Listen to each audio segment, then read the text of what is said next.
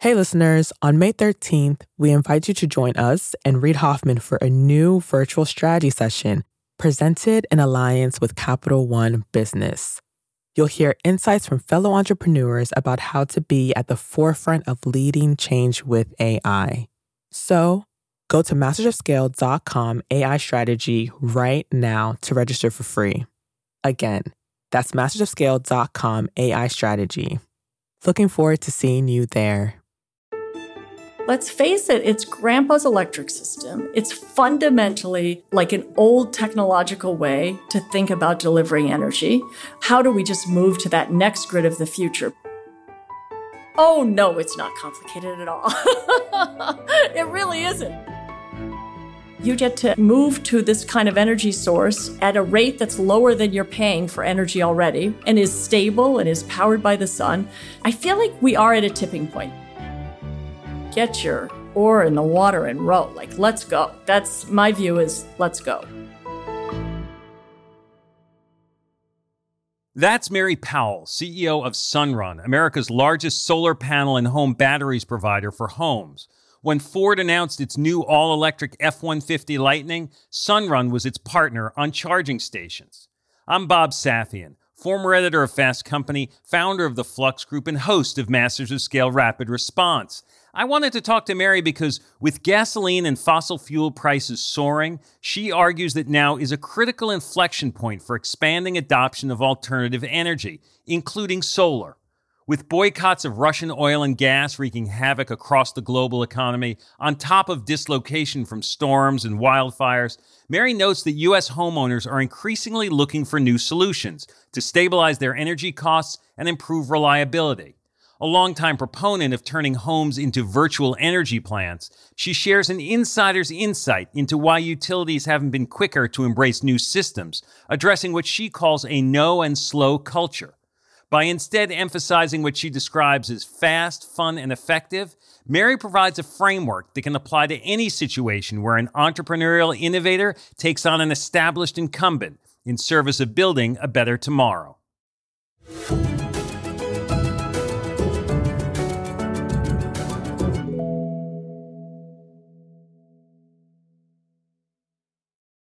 Hi, listeners. It's Erica Flynn, VP of Alliances and Audience Development at Wait What, the company behind Masters of Scale.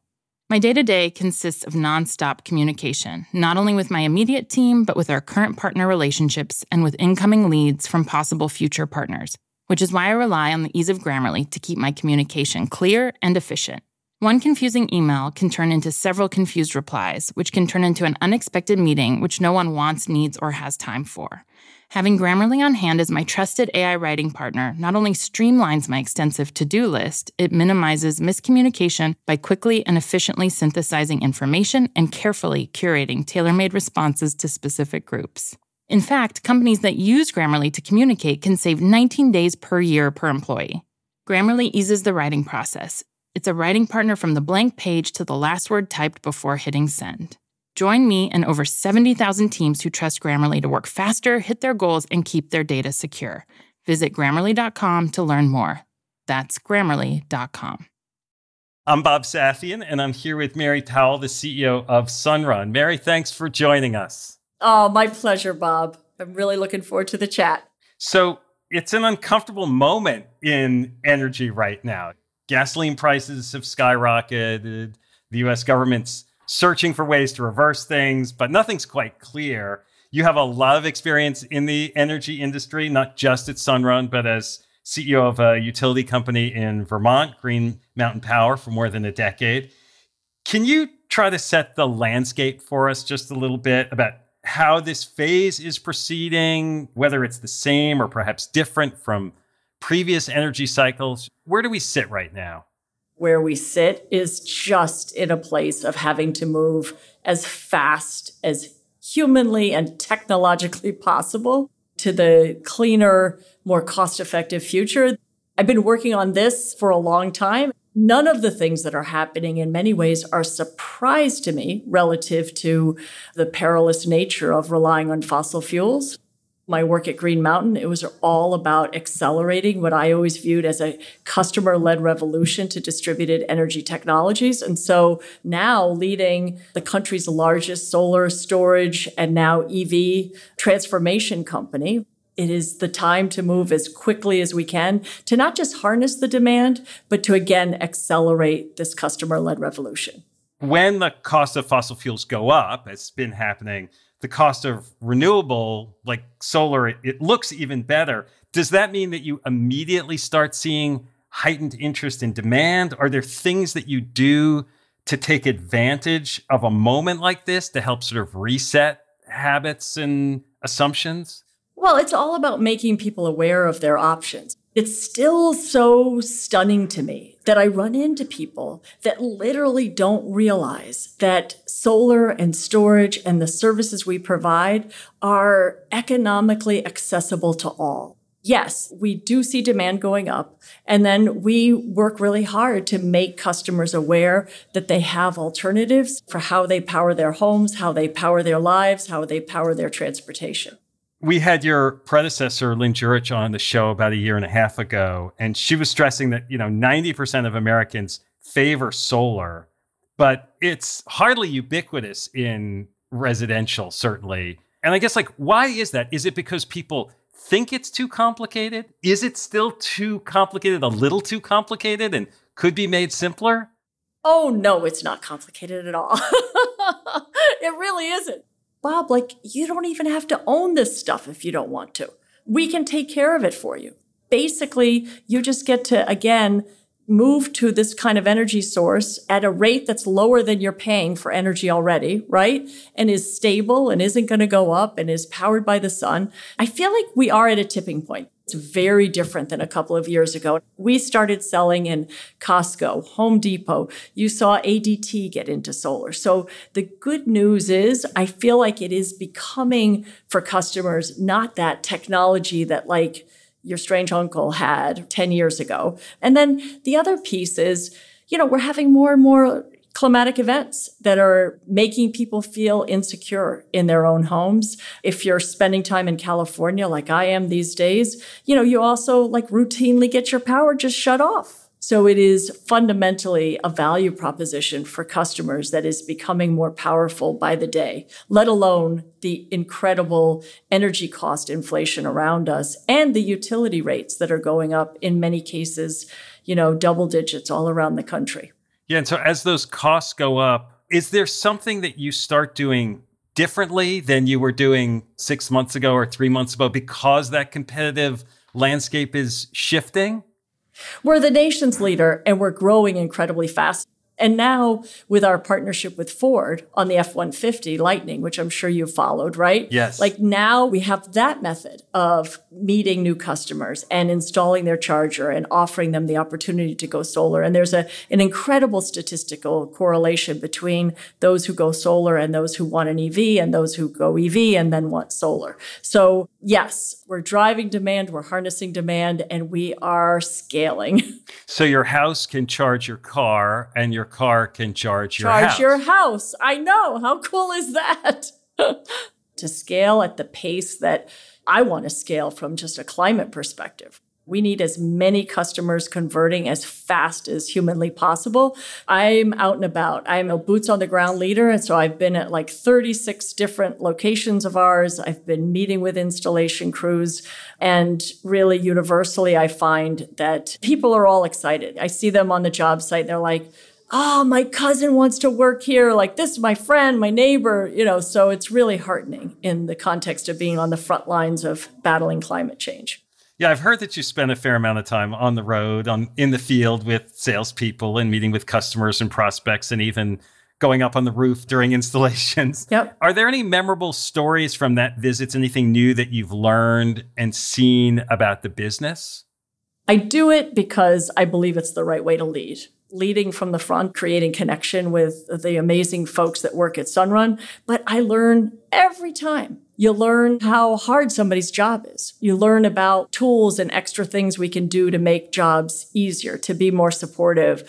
One customer I'll never forget, I was in their living room and they're going to get an EV as soon as they go solar and then they want to get heat pumps. So of course, I said, oh, well, then maybe we should size you up, right? Only to find out in that jurisdiction, the utility doesn't allow that. I literally can't prepare you for the future. So you learn about things that you need to work on and improve from a policy perspective. So you took over as CEO last fall, about nine months ago from Lynn, coming over from the board. What's different about being CEO versus being on the board? The transition. Everything. Everything. You know, and as I knew it would be, because I've been a CEO before and you appreciate your board members and your board members appreciate the company. You know, it's totally different when you're actually, you know, in the seat. Sunrun competes with Tesla, with the Tesla Energy Unit. So you're going head to head against Elon Musk now. Huh? What does that mean to compete with Elon Musk? I honestly don't view us or myself as competing with Tesla. In fact, they're an important partner. We put Powerwalls in customers' homes. And the reality is, this problem we're all facing is massive. We should all be in a state of abundance in the context of to solve the problem, to get the kind of adoption we need to get in time to save the human race. Like, we need to all win. So, you can't be at 4% of the market with 80 million addressable homes and spend a lot of emotional or intellectual energy thinking about others that are trying to move towards that same future. You've got to use all of your intellectual and emotional energy on like how to scale and how to scale fast. I should note though, we're like the largest in the context of having residential storage in homes in the United States. So Yes, you're larger than Tesla is, right? Right. In that in the context of having the personal units in homes, yes, and customers. Yeah, for sure. And then I guess the partnership with Ford to install solar panels for the Ford F-150 charging station. I mean, that kind of puts you in competition with Tesla on the other side, on the vehicle side through that partnership, right? Yeah. I mean, again, that's a way to look at it. I mean, I didn't really appreciate that the Ford F 150 has been the top selling vehicle in the United States of America for 40 years. That's crazy. And now we're partnering on the electric version of it. But then again, you drive around, Bob, and there's a lot of people that still need to adopt electric vehicles. So back to like, is it about competition or is it about we're at a state of abundance? Everybody get your oar in the water and row. Like, let's go. That's my view is let's go. Hey, listeners, it's Jodine Dorsey, the VP of Live Events at Wait What, the company behind Masters of Scale. I am constantly tasked with reaching out to teams across a wide spectrum of professions and the vastly different personalities that go with them. Grammarly helps me quickly shift tones to better communicate what I want to say and saves me valuable time in the process. Our upcoming Masters of Scale Summit event features top tier speakers from CEOs to founders to political leaders. Grammarly's ability to produce on brand writing helps me properly prepare for each and every thought leader I interact with on stage. It lets me generate the most exciting specialized content for our audience. In fact, teams that use Grammarly report 66% less time spent editing marketing content, which I've seen firsthand with my summit team. Join me and over 70,000 teams who trust Grammarly to work faster, hit their goals, and keep their data secure. Visit grammarly.com to learn more. That's grammarly.com. Before the break, we heard Sunrun CEO Mary Powell talk about the state of the energy market today. Now she shares why traditional utilities haven't more aggressively embraced solar and other new technologies, and what differentiates a culture of speed from one that she calls no and slow. Plus, she shares lessons about optimism, the importance of being yourself as a leader, and her hatred of bureaucracy. What's different about running Sunrun than about running Green Mountain Power? For me, a big part of my need to move on was I'm so passionate about driving this transition. And I was getting tired by the level of, frankly, accolades we were getting proportionate to how fast we actually could scale because we were a regulated utility. So, like, even being noted as like the most innovative utility, winning awards, even within that, because of the whole structure of being a utility, which is a system built for slow and no. Like it's built for slow and no. And we broke that mold. We moved fast by those standards, but those standards were wearing the crap out of me. like I, I needed to be in a role doing work where I felt like I could run as fast as I can run with the organization, not have artificial constraints. And so it feels so good to be with a company where, you know, again, like the only governors on our scaling and growth are ours, right? Like we have to tackle those challenges and we can just then move faster. So that feels incredibly freeing. And that slow and no culture, I mean, in part it's regulatory. Is some of it technological too? Because we hear a lot about sort of the power grid being outdated. Is that part of it also? Oh my gosh, yes. The work I was doing in Vermont, you know, I used to say, like, let's face it, it's grandpa's electric system. It's fundamentally like an old technological way to think about delivering energy. That's why I became so fixated on like, how do we just move to that next grid of the future where again, the utility has this role, but it's way more of being a conductor of the orchestra, having thousands of points of storage around the system. It's a culture that's been around a long time. And then you overlay the politics of energy, you overlay the regulation of energy. And again, yes, it's a system built for slow and no. And the solution is rather than sort of start from scratch because we're not really going to do that, it's create more resilience by creating these nodes through each of the residences.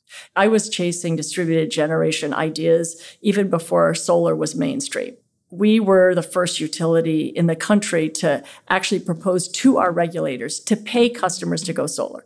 Like, as you know, most utilities are still fighting any kind of compensation for customers for their energy, right? That go solar.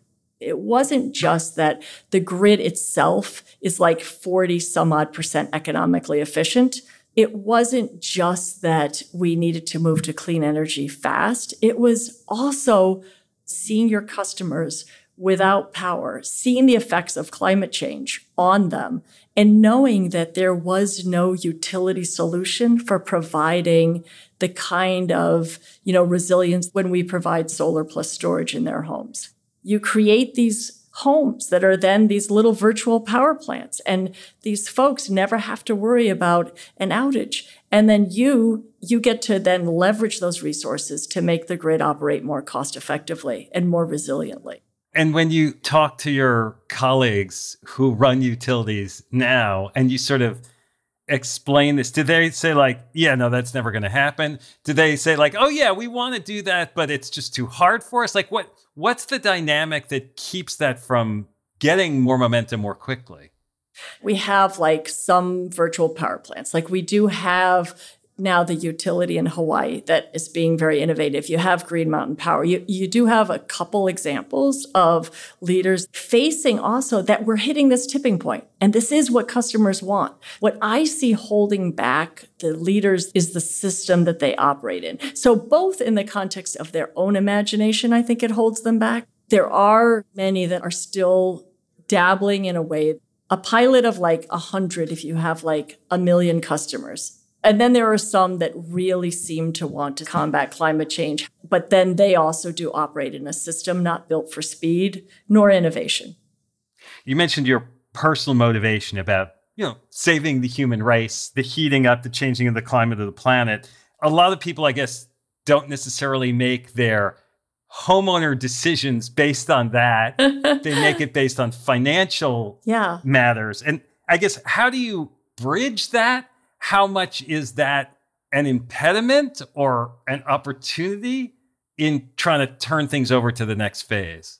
Why I think we are so much at this tipping point. Solar polls across the country, across political party, right? It polls the highest it's always polled in the 90s in terms of like customer favorability. And you're right, Bob. There's going to be a lot of different reasons that people want to go solar. And yes, a certain percentage of them, absolutely, it's about savings.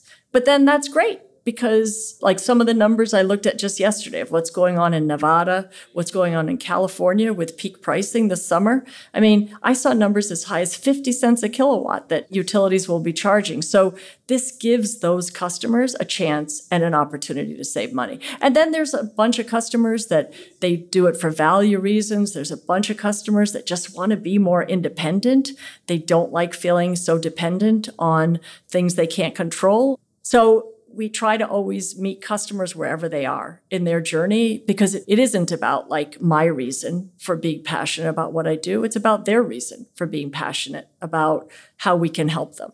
And so a, a customer doesn't have to believe that this is saving the human race to say they want to do this.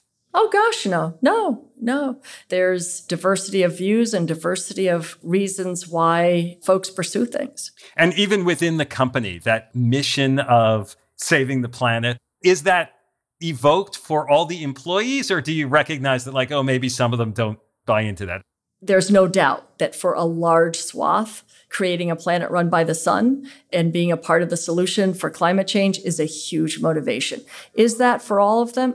Absolutely not. So many recently I've talked to, like, they want to be part of the future, part of newer technology. Some folks just want to put food on the table for their family and want to work for a company that they feel like respects them, right? So you're going to have all different drivers for folks and it's all good, right? It's, it's all good. You've worked most of your career in energy, which hasn't always been a particularly hospitable industry for women and for women leaders, right? What's the impact of that been and how much is it changing? Yeah, it's not changing fast enough for sure. I've tried to lead the change I want to see. There were many things we did at Green Mountain that were very different and viewed as innovative. My leadership team was actually, from a gender perspective, pretty much evenly split, which I think was the only utility leadership team I know of in the country. At a personal level, I have always felt like an outlier. And it's not just because of my gender. I was raised in a theatrical family. Like, I actually felt sorry for business people. I never wanted to be one. like, I, you know, I went to an art high school. I got an associate's degree. Like, I call myself the accidental executive. So, really, for me, it was powerful to sort of just lean into being an outlier. It gave me great freedom. When I became CEO at Green Mountain Power, I think I was one of three in the entire United States of an investor owned utility of a woman.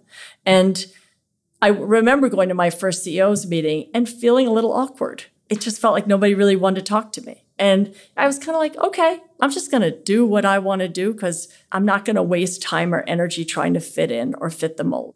I basically just leaned into being an outsider. I definitely do feel frustrated that we haven't made more progress and kind of in disbelief that we haven't. Yeah, it's interesting. you you have frustrated and disbelief about that issue and about that things aren't moving faster in solar. and yet your energy about it, your spirit about it is still like upbeat and optimistic. Where does that come from? The team here has used those exact words like, wow, you hit the brutal facts dead on, but you do it with like such optimism and high energy. And I'm like, yeah, I think I was born an optimist. Do I get discouraged by things? Yeah. But then it's like, well, what am I going to do with that? Am I going to drive that towards high energy and optimism to tackle it or just live in despair? so that's not your choice. No, exactly. You're, you're just not choosing. That. I'm not wired that way. I mean, you've been a board member on several public companies. What should a company look for a board member, and how does a prospective board member know if a company is a good fit for them? Over the years, I've had people like whether it's they're interviewing for a board seat or whether they're interviewing at a company. And I always say the same thing, which is whatever you do, be yourself because you don't want them to hire the wrong person. You don't want to morph yourself into like this uber formal culture of a board if that's not who you are, because you're not going to do your best, you're not going to contribute, and they're not going to benefit. So I think culture is super important. And that's one of the reasons, like I actually always said Sunrun was my favorite board. So the board at Sunrun was looser? Culturally, I love organizations that are fast, fun, and effective. Like, and I feel like the whole work I did at Green Mountain was about becoming the unutility at Sunrun there was a level of urgency. Let's get to the point. let's talk about what really matters, and then let's scale. So that was very clearly a part of the culture that permeated the board. Hmm. Do you have any lessons from your first year at the helm at Sunrun? Any advice to our listeners about dealing with change in this environment? What has made this feel like a meaningful and impactful role every single day has been my connection with the work, the real work that we do. Why wouldn't you want to have that joy, that learning, that connection with the work that you do. And I find actually a lot of leaders don't do that. And the ones then that do seem to all say the same thing, which is, wow, like that gives me drive. It feeds that passion and being the ambassador of change. What's at stake for Sunrun right now? What's at stake is just losing the opportunity of how fast we could scale if we don't keep getting faster, better, stronger. What's at stake is like we want to be that beloved, trusted partner of customers. We want to be that solution for customers to deliver them an energy future that is more sustainable, that's more cost effective, where they feel more safe and secure in their home. We've streamlined layers of management. Like I hate bureaucracy. Can't stand it. I can't stand it when you have a lot of bureaucracy in an organization, right? The customer feels that. Getting things done feels a little bit harder and takes few too many phone calls, right? How do you keep the necessary components of, you know, a control structure, of a leadership structure, right? But build it in a way that is as streamlined as possible for the customers we serve and the employees who serve them. So you don't fall into that no and slow category. Yeah, exactly. exactly. Or or even worse, I don't know, right? We want to be fast, fun, effective. Well, this has been great. Well, th- thank you again for doing it. We really appreciate it. For sure. Anytime. Hi, everyone. It's Jeff Berman, CEO of Wait What and co host of the Masters of Scale podcast. Like many of you, my to do list changes by the minute. Whether I'm working with partners or hashing out legal documents or brainstorming with our team, there is never a shortage of tasks that require attention and constant communication. Like Masters of Scale co host Reid Hoffman, I know artificial intelligence is a huge part of our future, and Grammarly is an enterprising leader in AI. With Grammarly, what used to take a few hours only takes a few clicks. It's like having a collaborator for my writing, helping me generate better first drafts and tailoring messages to our specific audiences. It's not only a superior AI tool, it is a safe AI tool. And as a CEO, security is always top of mind. Grammarly has 14 years of experience and a business model that never sells our data. Security has been a priority since day one and continues to be integral to Grammarly's values today. Join me and over 70,000 teams who trust Grammarly to work faster, hit their goals, and keep their data secure. Visit grammarly.com to learn more. That's grammarly.com. Masters of Scale Rapid Response is a Wait What original. It's hosted by me, Bob Safian, Masters of Scale's editor at large. Masters of Scale host is Reid Hoffman. Our executive producers are June Cohen, Darren Triff, and Jordan McLeod. Our head of content and production is Lori Hoffman.